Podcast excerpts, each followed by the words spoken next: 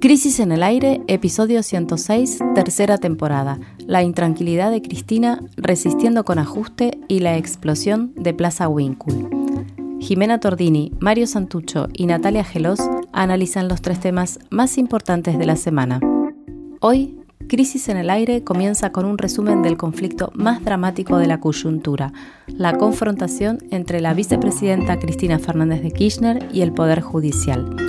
El intento de reformar la Corte, la causa Vialidad y los efectos políticos del intento de magnicidio. ¿Habrá reunión entre Macri y CFK? En el segundo bloque nos metemos con las contradicciones económicas del presente.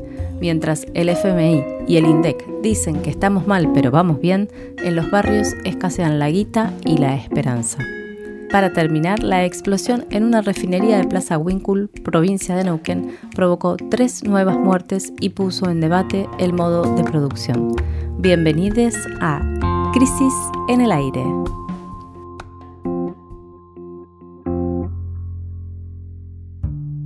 La semana que termina tuvo 2 personajes centrales, la vicepresidenta Cristina Fernández de Kirchner y el Poder Judicial. Entre estos 2 protagonistas se está librando una batalla en varios frentes distintos y durante los últimos días hubo actividad en por lo menos 3. A comienzos de la semana aparecieron novedades en la causa donde se investiga el atentado contra CFK. Jueves el Senado de la Nación aprobó un proyecto que propone ampliar la Corte Suprema y ayer viernes la expresidenta brindó su alegato en la famosa causa conocida como Vialidad, donde se la juzga a ella y a otro montón de personas por supuestos casos de corrupción. Vamos a empezar este bloque escuchando un fragmento de su exposición ayer en ese juicio. ¿Qué es lo que piensan hacer?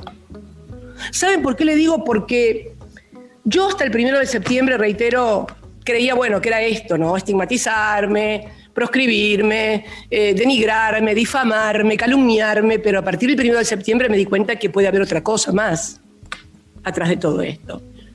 Porque de repente es como que desde el ámbito judicial se da licencia social para que cualquiera pueda pensar y hacer cualquier cosa. Miren, así como vamos, vamos mal. La Argentina sí no sale con esta justicia, con este Poder Judicial, no de ninguna manera, y que terminen con eso de la impunidad. ¿De qué impunidad? ¿Yo impunidad? ¿Tengo 5 causas de asociación ilícita de impunidad? Si quieren mirar por impunidad, miren para otro lado. Porque la verdad, yo me siento muy en estado de indefensión, muy intranquila. Bueno, Cristina Fernández la escuchábamos ayer en el alegato por la causa Vialidad, defendiéndose ante las acusaciones y mencionando la gravedad de la situación institucional que vivimos, ¿no? Esto me llamó especialmente la atención. Según sus propias palabras, los ataques que viene sufriendo específicamente desde el Poder Judicial, pero uno podría decir también desde los principales medios de comunicación, dice ella, toman otro cariz luego del intento de magnicidio que padeció hace 3 semanas, como decíamos antes del 1 de septiembre. Y lo que ella percibe, si entiendo bien, en cierto modo, es que el juego político ha dejado de ser un debate de ideas y una articulación de intereses o una disputa entre intereses, pero en cierto marco democrático, para convertirse en una disputa en donde está en juego la eliminación del otro, ¿no? Ella siente que esta avanzada tiene como objetivo eliminarla. Sí, hizo una analogía en un momento entre el bombardeo a la Plaza de Mayo en el 55, diciendo, bueno, ahora no nos pueden bombardear, nos persiguen así, ¿no? Exacto. Es como que si se necesitara eliminar a ella y a través de ella, ya también otros momentos ha dicho al peronismo, ¿no? Ahora, lo que me llamó especialmente la atención es que por primera vez, creo yo, ella reconoce explícitamente que se siente en estado de indefensión, ¿no? Y que está intranquila. Ya no solo se siente atacada, ahora también se siente indefensa. Y esto de alguna forma confirma algo que habíamos mencionado acá hace un par de semanas, ¿no? Que algo así como que su figura está encarnando la tensión que hay en el ambiente, ciertos conflictos irresueltos y que cada vez crecen más. Y lo que decíamos hace un par de programas acá, es que en cierto modo, ella, su figura, luego del atentado particularmente, transmite algo de una fragilidad política que precisamente resume bien el momento que atravesamos, esta tremenda crisis que se está viviendo, ¿no? Alguien dijo además esta semana que Cristina Fernández de Kirchner es quizás el último dique de contención antes de que explote todo, que es en cierto modo lo que hubiera pasado, creo yo, si se hubiera concretado el magnicidio, ¿no? Hace 3 semanas. En este contexto sensible, complejo, como yo puedo decir, espinoso, apareció la principal figura de la oposición en televisión el lunes en un reportaje, Mauricio Macri, expresando en cierto modo todo lo contrario a lo que está expresando Cristina Fernández de Kirchner, ¿no? Vamos a escuchar un fragmento de esta entrevista para entender a qué me refiero. En la Argentina, esto que usted plantea genera mucha gente en la calle, fuerza de seguridad y eventualmente muertos. ¿Se los bancan? ¿Se lo va a bancar? El liderazgo tiene que bancárselo, lo que venga, porque no podemos... ¿El liderazgo se tiene que bancar los muertos también si sucede? No, bueno, digamos, no debería haber muertos, debería haber un debate serio de ideas, pero acá claramente nosotros no podemos seguir en manos de grupos mafiosos. Bueno, lo escuchábamos ahí a Mauricio Macri en una entrevista que hizo con Majul el lunes en La Nación Más, donde también lo que dijo es que quienes atentaron contra la vicepresidenta eran un grupo de loquitos. Uh-huh. Tanto este reportaje del lunes como el alegato de Cristina ayer viernes tienen como trasfondo la posibilidad de un diálogo entre ambos, algo que hasta ahora parecía inaudito o impensado, pero que durante las últimas semanas fue creciendo en fuerza. Luego de que, Cristina Fernández dijera que había que juntarse a conversar con quienes pensaban diferente. Uh-huh. Eso lo dijo en la primera aparición después del atentado cuando se reunió con los curas y las hermanas Villeras. Uh-huh. También se supo que hace algún tiempo, unos 3 meses más o menos, la vicepresidenta tuvo una reunión privada con el senador del PRO, José Torello, uno de los hombres más cercanos a Macri, quien además en el reportaje de esta semana reconoció que estaba al tanto de ese encuentro. Sí, que Torello le había avisado, uh-huh, que él estaba al tanto de que se iba a juntar. El grado de intensidad que está tomando la crisis amerita, sin lugar a dudas, un encuentro de estas características, ¿no? En este aumento de la tensión, a ver si la política es capaz aún de contener el malestar, de ponerle cierto marco. La gran pregunta para dilucidar en este sentido es si Macri está dispuesto a bajar un cambio, ¿no? Teniendo en cuenta el audio que acabamos de escuchar, y someterse a un consenso con el peronismo, o si prefiere que vuele todo por los aires para tener un segundo tiempo con mejores condiciones como para introducir los cambios que ya imagina. Le pedimos a Fernando Rosso, analista político de izquierda, autor del ensayo La hegemonía imposible, que nos brinde su impresión sobre esta posibilidad de un diálogo entre las dos principales dirigentes del país. Escuchemos lo que nos dijo. A mí me parece que generalmente esos pactos, esos diálogos, tienen lugar cuando está dada una relación de fuerzas que se estableció a partir de disputas políticas o de otro tipo que se da fuera de la mesa de negociación. En general, la mesa de negociación presupone o legitima esa relación de fuerzas que viene dada, ¿no? Es falsa esa idea, aunque puede cautivar a mucha gente o a los que pregonan el consenso de que se sientan en una mesa y todos ceden algo. En general, unos ceden más que otros y lo más probable es que sean los más débiles, ¿no? Creo que en el enfrentamiento entre Macri y Cristina no está muy claro, o hay demasiado empate aún para decir que se pueden sentar a negociar. Desde el punto de vista económico, si uno piensa en un pacto como los pactos de la Moncloa, por ejemplo, en España, que tuvieron, hubo varios puntos de núcleo de coincidencias básicas, como le llamaban, pero uno esencial era alrededor del plan económico y sobre todo cómo contener los salarios, bajar los salarios prácticamente, y contener el desafío obrero que recorría toda España, como recorría gran parte del mundo en los años 70, ¿no? Y me parece que... se discutió y se pusieron de acuerdo en ese tipo de programa que hoy llamaríamos un plan de estabilización. Sin embargo, hoy el Frente de Todos está aplicando voluntariamente, sin negociarlo con nadie, un plan de tipo cambiemita o de tipo Juntos por el Cambio, pongamos 2015, quizás no el que enuncian ahora, pero sí el que quisieron hacer en 2015, por el cual fracasaron. Entonces, ¿cuál sería lo que se pondría en la mesa de discusión en esta relación de fuerzas políticas y con este programa económico que tácitamente está acordado sin que haya ninguna mesa de negociación? El malestar con la democracia tiene mucho que ver con esa crisis permanente que tiene la Argentina hace muchos años, y creo que justamente lo que se definen como hojas de ruta económica, ahora más claramente con Sergio Massa al frente de Economía, antes también con Guzmán, agravan esa situación. Entonces me parece que por más pacto formal que se haga, institucional,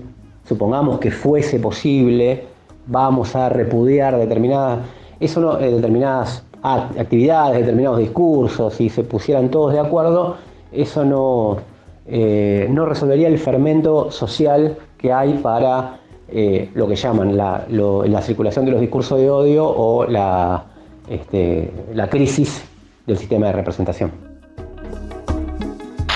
Estábamos escuchando a Fernando Rosso, analista político, también integrante de La Izquierda Diario. Hay muchos aspectos en su audio, algunos los que tienen que ver con la situación económica. Vamos a hablar de eso en el segundo bloque del programa, así que ahora nos vamos a quedar con la parte de las condiciones para un acuerdo, una negociación política.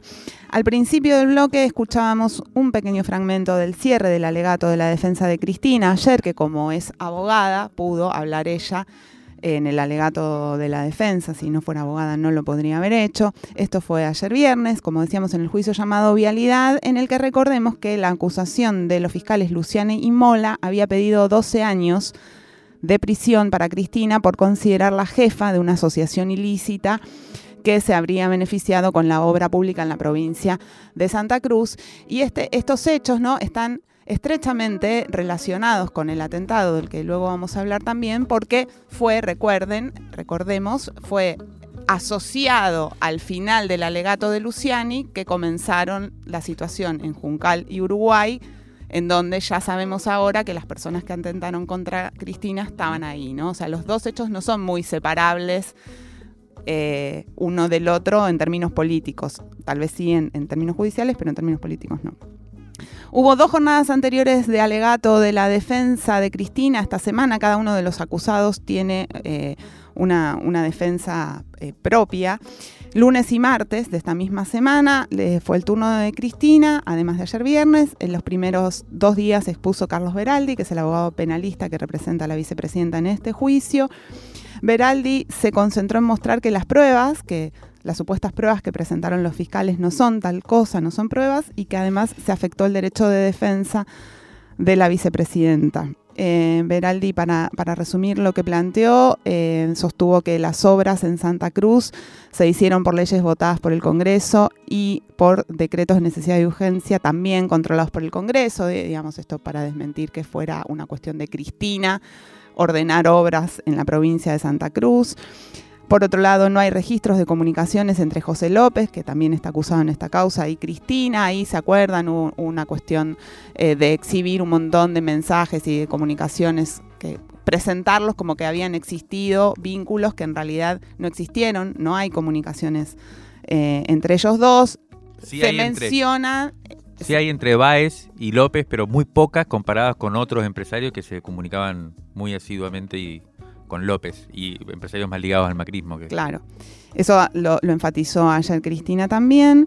Ningún testimonio, ninguna declaración testimonial en este juicio, ni durante la instrucción, ni durante la causa, mencionó que Cristina hubiera dado órdenes de beneficiar a alguien con las adjudicaciones. Y un argumento, si se quiere, más técnico, que ayer también desarrolló Cristina en la primera parte de su alegato, es que no hubo una omisión de control. Digamos, hay dos posibilidades para acusar a Cristina: que ella haya dado la orden de que se beneficiara a este conjunto de personas haciendo las obras, o que ella hubiera omitido controlarlo, lo que en su calidad de funcionaria también la haría responsable. Bueno, hay un argumento técnico ahí, que es que no hubo omisión de control porque no es función de la presidenta o el presidente de un país controlar la ejecución de la obra pública en una provincia, digamos, y entonces en la medida en que eso no está ordenado, no es una obligación. Exacto. Bueno, un poco eso, ¿no? Para desmenuzar la intervención de ayer de Cristina en su alegato, tiene que ver con esto que decías vos. Empezó diciendo que iba a acusar directamente a los fiscales, ¿no? Por falsear pruebas, prevaricato, creo sí, que se llama la figura técnica. Que se extraiga testimonio. Sí, mostró algunas de las falsedades que supuestamente habían puesto en juego los fiscales. Sí, eso por ejemplo se referían por ejemplo a casos en donde durante la instrucción se dijo algo que después cuando las personas fueron a declarar al juicio negaron o reconocieron haber firmado algo sin leerlo, es decir que esa prueba no es válida y sin embargo está introducida en el alegato final como si lo fuera. Eso sería una suerte de mala praxis judicial, digamos. Exacto. Sin embargo, el punto fuerte de su intervención, de su defensa, tuvo que ver con una discusión, si se quiere, más política, ¿no? Hizo una especie como de clase de derecho procesal, incluso le decía al fiscal que no sabía mucho del tema, dijo, ustedes son penalistas, yo no, y un poco empezó a hablar sobre la Constitución, ¿no? Y sobre el sistema de gobierno, y sobre por qué ciertos actos políticos o de gobierno no pueden ser juzgados por el Poder Judicial. Hizo toda una desmenuzó ahí las atribuciones, ¿no? En esta discusión entre poderes, que me parece que es relevante. Cristina, en ese sentido, tuvo una intervención fuerte, planteando esto precisamente que decías antes, Jimena, ¿no? Que no se la puede acusar por omisión, siendo presidente, aunque no haya estado metida porque tendría que haberlo controlado. Bueno, desmontó bastante consistentemente este argumento, puso como ejemplo lo que sucedió el 19 y 20 de diciembre en la causa, ¿no? El juicio por los muertos y por la represión del 19 y 20 de diciembre de 2001, en donde fue acusado el entonces presidente Fernando de la Rúa, precisamente porque, si bien él no pudo haber dado la orden de reprimir, sin embargo sí pudo haber controlado cómo tenía que haber sido ese operativo para que no hubiera muertos, y sin embargo en el juicio se determinó que no podía. Ni siquiera llegó a juicio de la Rúa. Ni siquiera llegó a juicio porque se dijo no es responsabilidad del presidente una represión en este caso. Ella explicó bien, incluso con la nueva Constitución, cómo el jefe de gabinete es en realidad el encargado de la administración y que el presidente solamente tiene que controlar al jefe de gabinete y el jefe de gabinete controla todo lo demás. Bueno, hizo toda una explicación así. Dijo cuando mencionó esta causa de Fernando de la Rúa, dijo... Y me van a decir que no sabía nada cuando fue acá al frente de la Plaza de Mayo, se escuchaban los tiros, todos los canales de televisión estaban transmitiendo en vivo y Fernando de la Rúa no sabía lo que estaba pasando y sin embargo yo tenía que saber lo que estaba pasando en Santa Cruz, en una obra. Bueno, fue toda una discusión interesante. Introdujo una cosita que después se escuchaba, que dijo en un momento... Y nosotros, cuando hablaba de este tema, dijo, y nosotros no reprimimos, los gobiernos peronistas no reprimen. Los peronistas no reprimimos. Después, bueno, ahí escuchaba que sí, pasa. Precisamente en el 2002, Darío y Maxi, cosa de la que hablamos, se cumplieron 20 años hace poco, era precisamente un gobierno peronista. Bueno, la cuestión es que fue toda una discusión en estos términos y el ejemplo que ella puso en este caso sirvió como piedra basal para sostener un argumento que tiene que ver con esto de que es lo que se está padeciendo, Cristina, es un derecho penal de autor, ¿no? Es decir, que se juzga a una persona, en este caso a ella, por ser quien es, no por los hechos, y esto estaría hablando de una crisis sistémica del Poder Judicial, señalando que, en este sentido, toda la causa es anticonstitucional y claramente... yendo al argumento que ella viene planteando hace rato, que se trata de una persecución política, más que de un hecho judicial. Bueno, hay que apuntar aquí también que el día antes, el jueves, el Senado, que está presidido precisamente por Cristina Fernández de Kirchner, dio media sanción a un proyecto de reforma de la Corte Suprema de Justicia de la Nación, en donde a su vez Cristina pone de alguna forma la dirección política de este Poder Judicial, para llevarla a una conformación de 15 jueces, actualmente hay 3, ¿no? Son 3 efectivamente los que están. En realidad, la causa, la Corte debería tener 5. Y ella, el Senado hizo una propuesta de llevarlo a 15 jueces, o sea, ampliarla muchísimo, lo cual es un episodio más del enfrentamiento entre un sector del Frente de Todos con Comodoro Pi, que, sin embargo, hay que decirlo, no tiene muchas chances de ser aprobado cuando llegue a la Cámara de Diputados, ¿no? Uh-huh. Como escuchamos en el fragmento de audio que seleccionamos del alegato, Cristina anudó este proceder del Poder Judicial, con el que, como decía, se eligió antagonizar ya durante su gobierno, con la creación de las condiciones que terminaron de explotar este 1 de septiembre, cuando Fernando Sabag Montiel gatilló y la bala no salió. Licencia social llamó a esa escalada, para después mencionar que está convencida de que el grupo integrado por el mismo Sabag Montiel, por Brenda Uliarte y Nicolás Carrizo, ellos son los autores materiales, pero no son los autores intelectuales del atentado contra su vida. Vamos a cerrar este primer bloque con algunos comentarios sobre el caso del atentado. En la causa judicial no hubo grandes novedades estos días, salvo que los 4 detenidos fueron trasladados ayer a las cárceles federales de máxima seguridad, aunque hasta ahora Carrizo y Díaz no están procesados. Un dato importante que surgió es que Carrizo, a quien se le atribuye cierto liderazgo sobre los otros, tiene como abogados a Gastón Marano, que es asesor del senador por la provincia de Chubut, Ignacio Torres, que es del PRO, e integrante de la comisión bicameral que vigila los organismos de seguridad e inteligencia, y también tiene como abogada a Brenda Salva, que patrocinaba a Karina Bachey, una diputada del PRO, que la despidió luego de que esto se hiciera público. Y también tiene en su equipo de defensa a Fernando Sicilia, que es abogado de Leandro Araque, que recordarán ustedes, es un espía de la AFI, el grupo vinculado con Silvia Majdalani, que son los llamados Super Mario Bros. Y acá llegamos al meollo de la cuestión, que son las conexiones entre el atentado y las zonas de la política, que por ahora no es posible ordenar en una cadena de causalidades. Pero bueno, tampoco parece razonable dejarlas en el plano de las puras casualidades. Bueno, sí, este martes, el martes fue, ¿no? Publicamos una investigación, el atentado a CFK y la guerra, que ya llegó.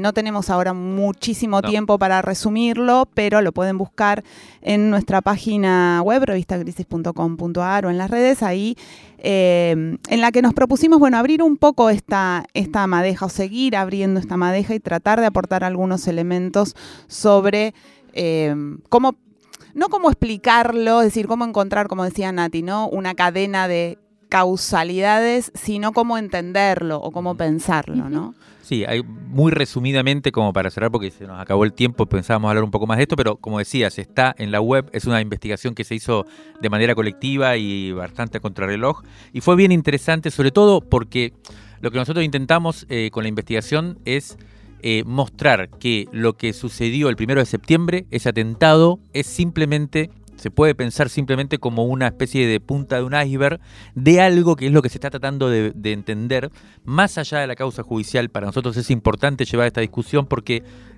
por supuesto que es importantísimo determinar Sabag Montiel, el grupito, con quienes estaban articulados, si tenían financiamiento, todo lo que se está... Pero a su vez, esto es parte de una realidad política, de una emergencia, de un sujeto político contemporáneo de carácter global, y con cada vez más fuerza y con cada más pregnancia también en la sociedad argentina, y que es básicamente lo que podríamos denominar la ultraderecha, que tiene diferentes corrientes, una de las cuales nosotros ahí ponemos, un poco usamos la imagen de Álvaro García Linera cuando habla de las oleadas, en este caso para referirse a los movimientos progresistas y populares del siglo XXI, nosotros la aplicamos a la emergencia y crecimiento de estos movimientos ultraderecha, y planteamos que hay como 3 grandes oleadas.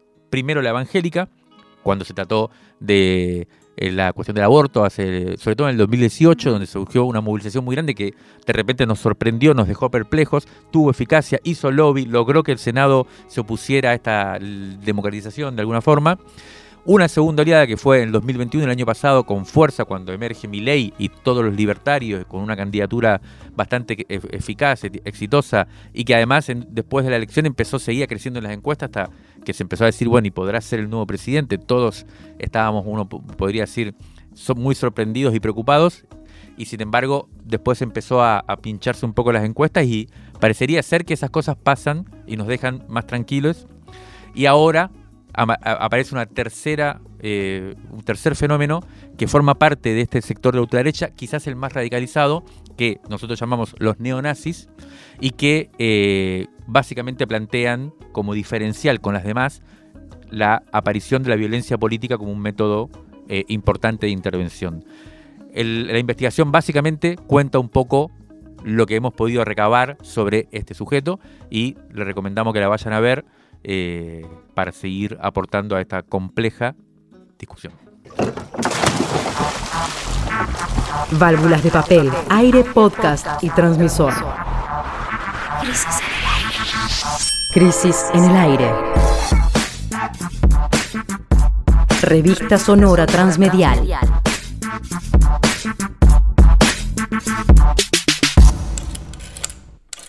Revistacrisis.com.ar.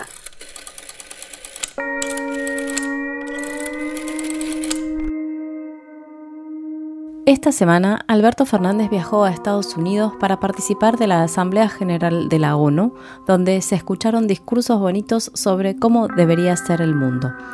Pero el capítulo más importante de esta gira presidencial fue el económico, y en particular la reunión con la jefa del Fondo Monetario Internacional.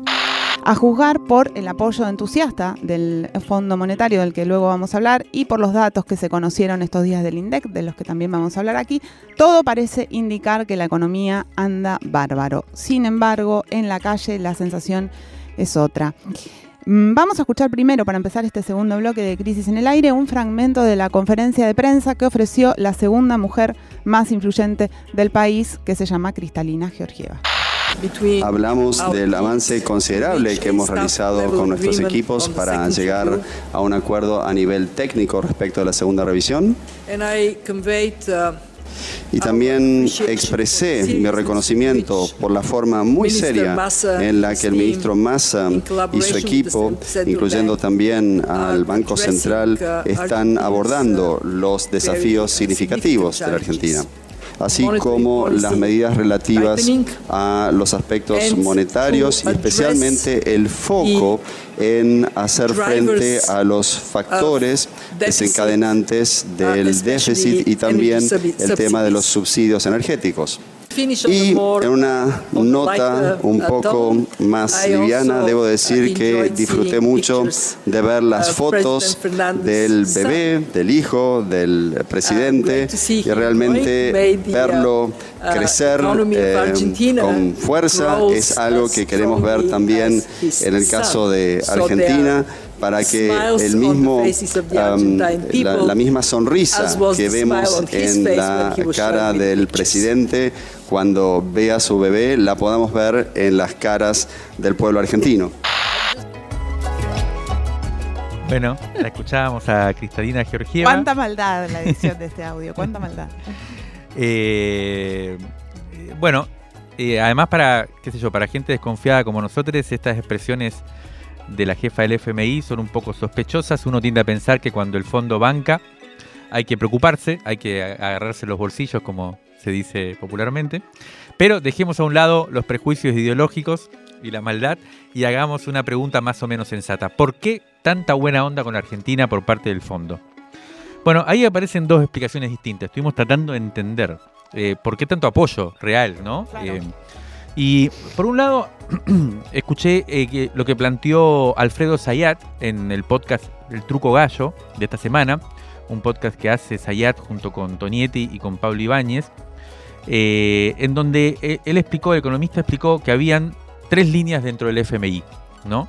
Y que el oficialismo actual de Kristalina Georgieva necesita que el acuerdo con Argentina no termine mal porque, en cierto modo, se juega su reputación. Ella firmó ese acuerdo y si estalla o queda por el camino, ella va a tener una mancha en su expediente. Y además, las otras dos, el problema es que las otras dos líneas, que son una que tiene que está más ligada a la gestión anterior y la otra que son los más ortodoxos a cualquier precio, en general están hinchando porque más bien para soltarle la mano a la Argentina. Entonces hay como una línea de resistencia que sería la de Kristalina Georgieva, y eso un poco explica por qué, más allá de que se cumplan o no las metas del todo, hay un banque importante. La segunda explicación nos llegó de alguien importante en el actual equipo económico que formó parte de la gira, estuvo en las negociaciones en Estados Unidos, en Washington, y según nos contaba, hay dos cuestiones a tener en cuenta acá. Por un lado, en diciembre se puede complicar. Es verdad que siempre venimos diciendo, ¿no? La próxima revisión se va a complicar, pero Ahí nos comentaban... O el próximo diciembre se va a complicar. Sí, ¿no? Sí, además diciembre suele complicarse, pero hay la sensación de que diciembre puede ser un deadline. ¿Por qué? O sea, se acaba de estar... O sea, en este momento se está aprobando la segunda revisión que vencía en septiembre. Y octubre, noviembre, diciembre sería la tercera revisión. O sea, en diciembre se vuelve a juntar el gobierno con el FMI para definir si se cumplieron las metas o no. Y por tanto, si el FMI le da la plata a Argentina para que pueda seguir con su proyecto, con su programa.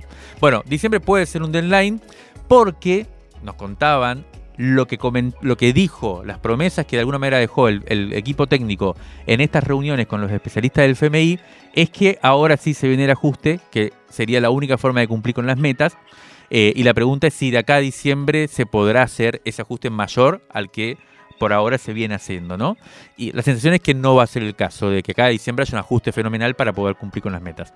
Otra manera de interpretar ese apoyo del fondo, también nos decía este conocedor del tema, es que en realidad el FMI está esperando el cambio de gobierno para sentarse a negociar con los que vienen después, y en ese sentido no estarían planeando que la cosa se caiga, sino que vaya como de la mejor manera posible hasta que asuma un próximo gobierno. Bueno, veremos qué de todo esto tiene sentido. La otra cita importante del presidente en Estados Unidos fue en Houston, la región petrolera yanqui, donde se reunió Alberto Fernández con los CEOs de las principales empresas para invitarlos a invertir en Vaca Muerta. Le pedimos a nuestra amiga Jimena Fuertes, enviada por Tiempo Argentino a cubrir la gira, que nos cuente qué pasó por allí y vamos a escucharla. El otro hito económico del viaje de Alberto Fernández fue en Houston, en donde se juntó con empresarios del mundo de la energía para decirles que vengan a invertir a Argentina. ¿Cómo se los dijo? Les dijo, vamos a sacar una ley de promoción de las inversiones hidrocarburíferas en Argentina. ¿Ustedes quieren estabilidad política? ¿Quieren seguridad jurídica? Bueno, se lo garantizamos con una ley. Incluso fíjense que la semana que viene va a venir también Omar Gutiérrez, que es un gobernador de otro signo político. Las empresas a las que habló son las mismas de siempre. Algunas son muy conocidas, por ejemplo Chevron. Chevron está en toda América Latina, está en Venezuela, está en Colombia, está en Argentina. También la Shell, también conocida aquí en Argentina, Exxon, Tenaris, que es una empresa multinacional pero de origen argentino, y también EcoPower.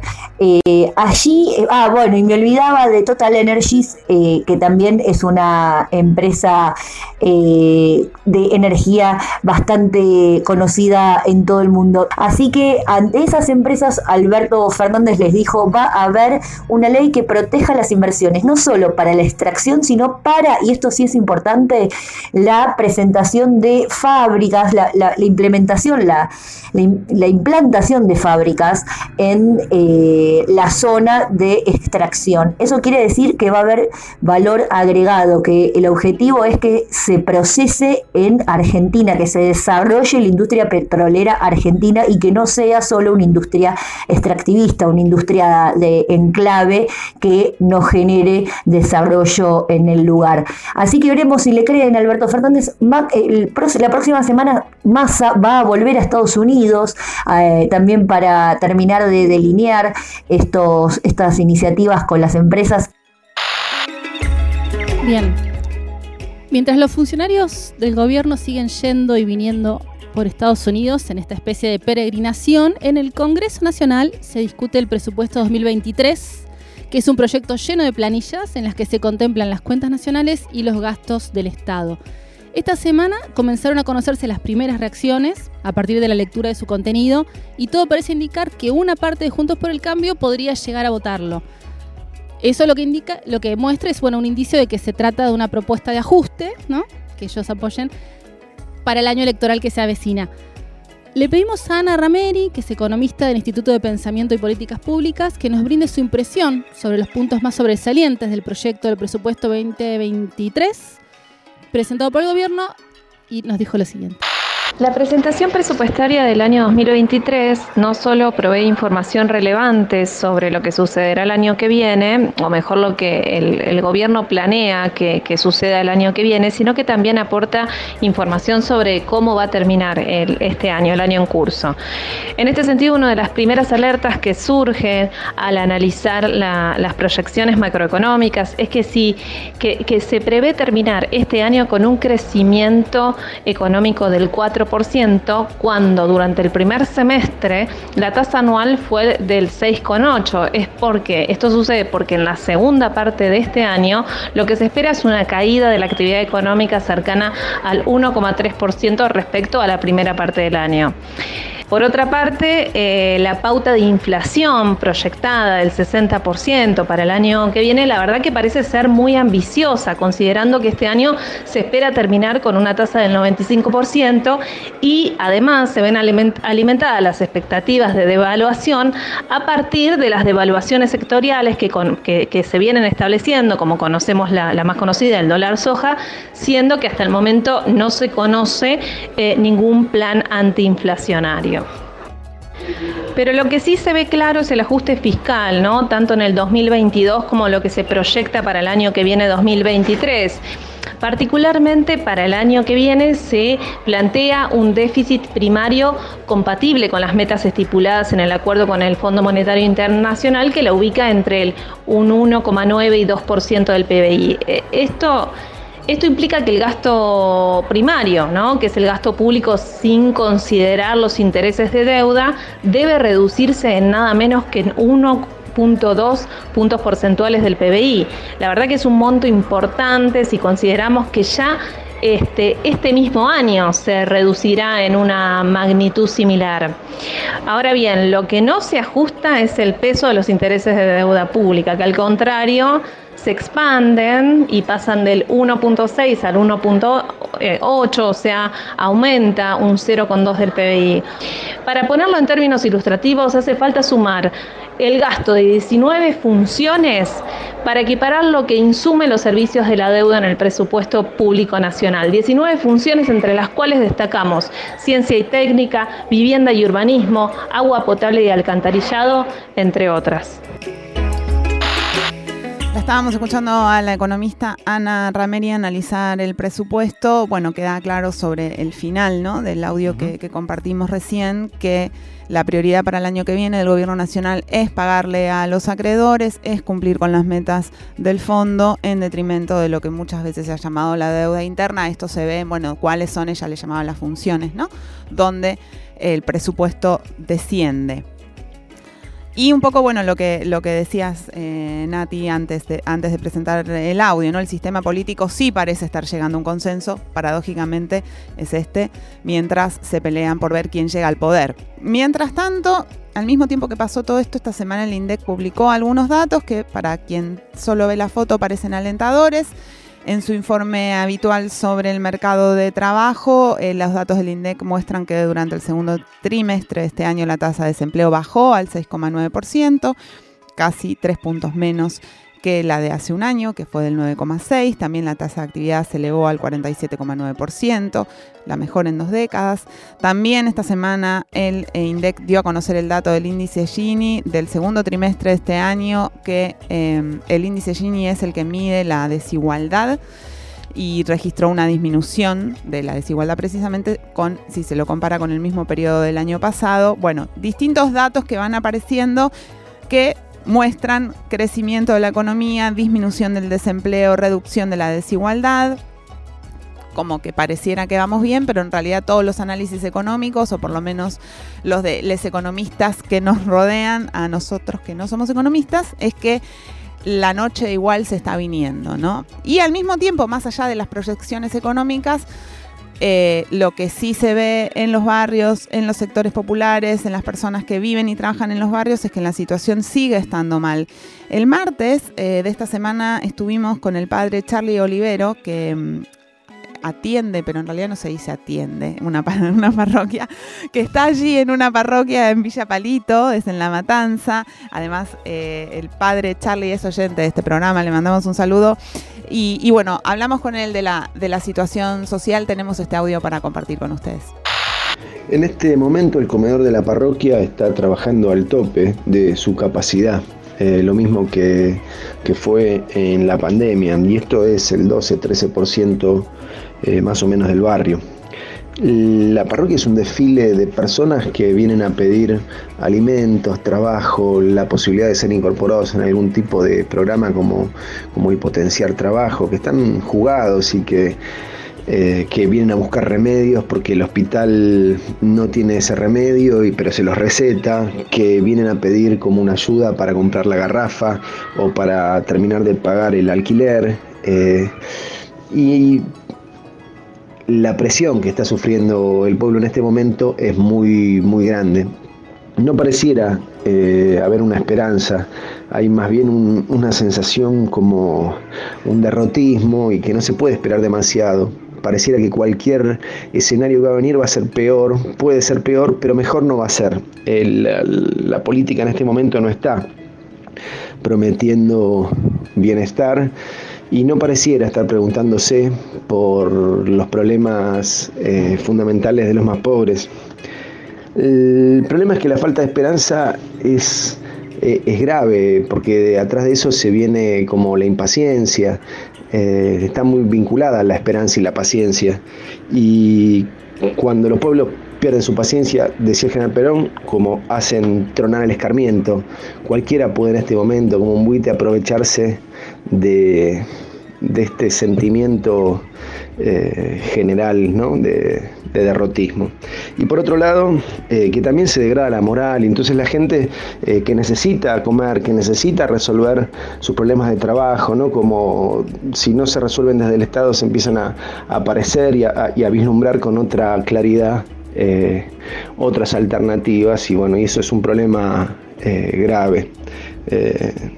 Por eso lo que estamos viendo es un momento muy difícil acá en los barrios. Los escuchamos recién al padre Charlie Olivero, allí en una parroquia en Villa Palito, en La Matanza. Y terminamos este bloque, ¿no?, con estas dos postales, lo que pasa en los viajes por Estados Unidos y lo que se negocia con el fondo y lo que está pasando en los barrios. Análisis político en movimiento, para tirar del hilo de la coyuntura. El aire está en crisis. El podcast está al aire.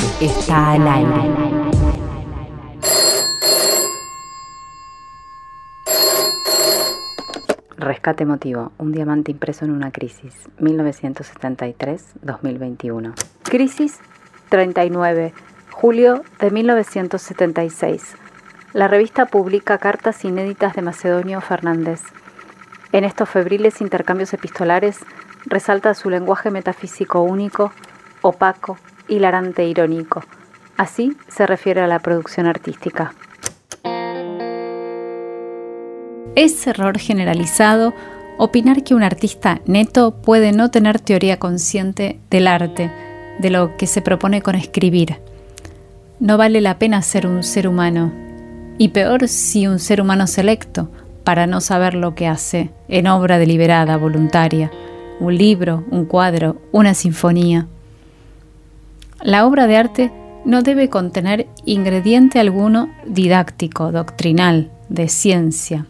Pero hay una ciencia del arte, la estética, y solo produce obra artística quien tiene en claro toda la estética de su arte y género.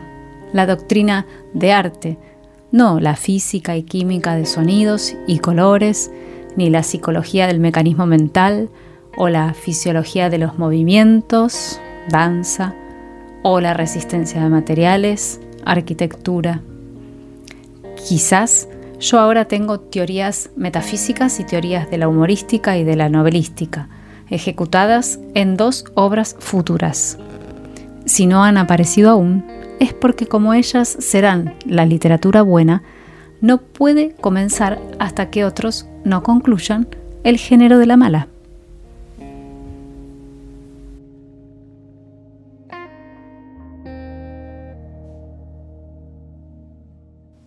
En la introducción, el escritor y psicoanalista Germán García ensaya con lucidez sobre los intercambios epistolares. La carta está entre quien la envía y quien la recibe, pero no pertenece a ninguno de los dos. La carta es un pacto donde unos sujetos ausentes en lo real participan del misterio de la palabra. Esta condición de la ausencia corporal era fundamental para Macedonio. Gabriel del Mazo cuenta que Macedonio le escribía largas cartas en una época en que vivía a pocas cuadras de su casa. En una carta se escribe por y para otro, y en ese otro se puede recuperar uno. El jueves por la madrugada hubo una explosión y un gigantesco incendio en una refinería de Plaza Huíncul en la provincia de Neuquén y murieron 3 trabajadores. Se trata de la mayor tragedia de los últimos 20 años en complejos de producción de combustibles en el país y ese es el tercer tema de nuestro programa de hoy. ¿Qué fue lo que pasó? En la refinería de la compañía New American Oil, durante la madrugada del jueves hubo una explosión en la planta y mientras intentaban llegar a la sala de emergencias, Víctor Herrera, de 58 años, Gonzalo Molina, de 31 y Fernando Jara, de 34 años, murieron. Todos ellos, los 3, Víctor, Gonzalo y Fernando, eran operarios de la empresa, estaban allí trabajando. Recién al mediodía, bomberos de la zona, de Cutralcó, de Plotier, de Neuquén, lograron controlar el fuego.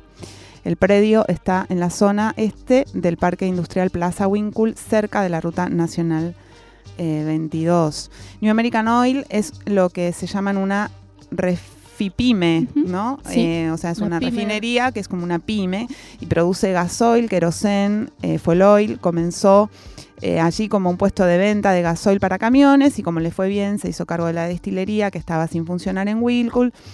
Los fundadores de la empresa son Jorge Arias y Eduardo Mónaco, a quienes en 2007 se los llamaba la banda del crudo por pinchar un oleoducto. Fueron investigados por eso, una investigación judicial, la que fueron sobreseídos. Sí. Aunque el comunicado oficial con fecha del mismo 22 de septiembre dice que la empresa esta cumplía con las regulaciones que fija la ley, que el fuego estaba controlado, que se estaban haciendo las investigaciones pertinentes, se supo que hace apenas unos 15 días, el jueves 15 de septiembre, no, menos de 15 días, una semana.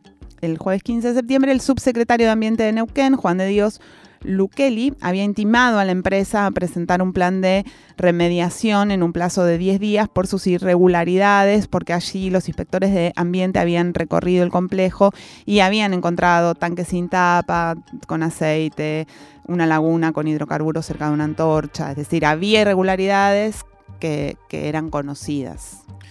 Bueno, inmediatamente se llamó un paro del sector por parte de los trabajadores del petróleo en toda la cuenca por 24 horas, desde las 0 horas del viernes, día en el que se reunían con los titulares de las empresas para exigir precisamente más seguridad, justo. Uh-huh. Hablábamos con compañeros de allá que nos decían que las delegadas y delegados en Plaza Huíncul estaban devastados.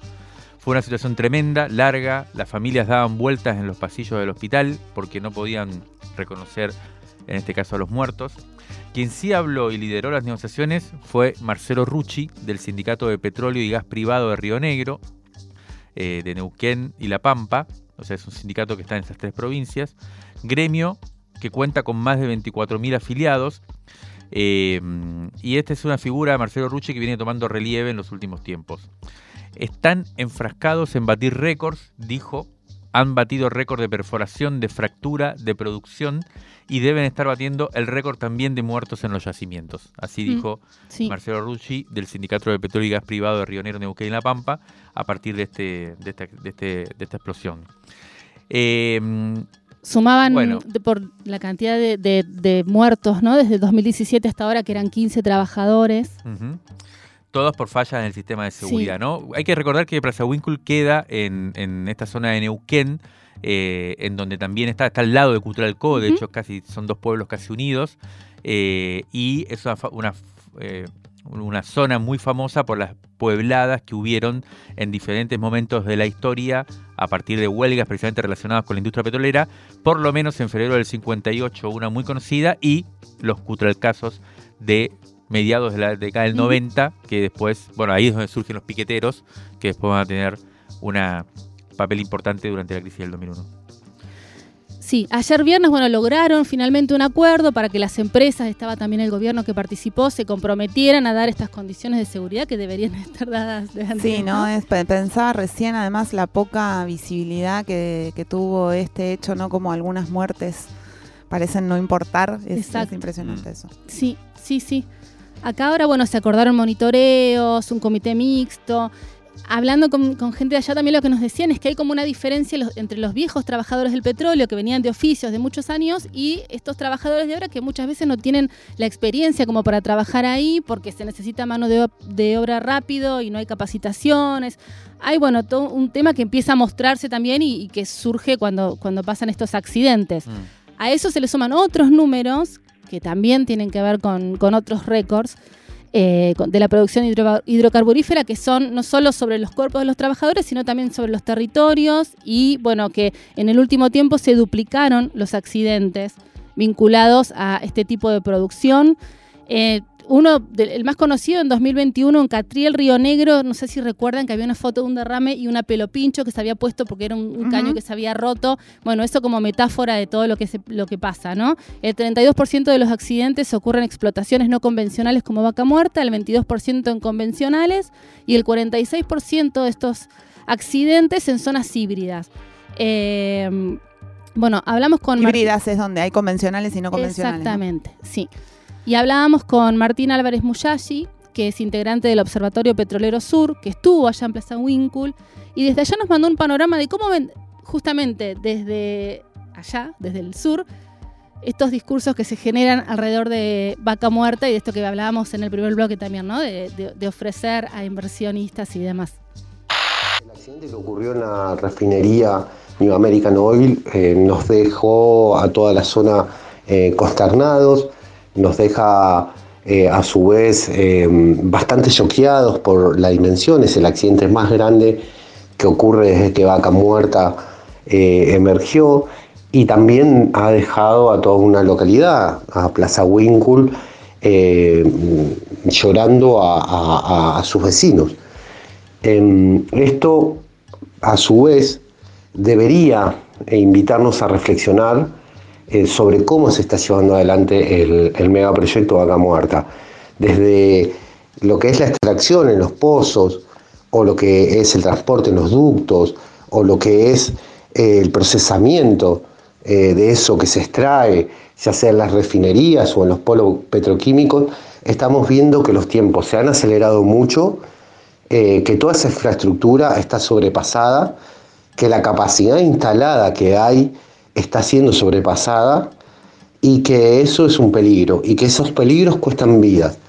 Mientras tanto, la agenda nacional, sobre todo lo que vemos de los medios, inclusive hasta este mismo día de ayer cuando ocurrió este accidente, tiene que ver con las inversiones, tiene que ver con los incentivos para más extracción, y por lo tanto el discurso es más dólares, y a su vez tiene que ver con los récords, ¿no? Todo el tiempo récord de fracturas, récord de producción. Esa es la narrativa que está muy elaborada desde la centralidad de la capital federal y que está siendo llevada adelante como políticas públicas y que repercute en un montón de medios de comunicación. Puede ser que Vaca Muerta traiga dólares, pero también está trayendo o se está llevando la vida de muchos obreros, ya son 15 del 2017 hasta la fecha. Esta semana también en la ONU, Gustavo Petro, el presidente de Colombia, decía que el carbón y el petróleo son los principales venenos del mundo, como narrativas que contrastan. La pregunta que nos queda es cómo impacta en los cuerpos y en los territorios eso que estamos ofreciendo al mundo.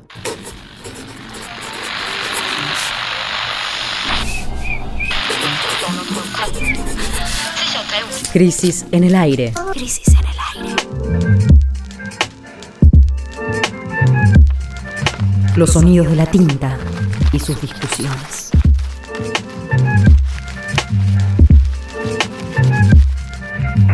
Revistacrisis.com.ar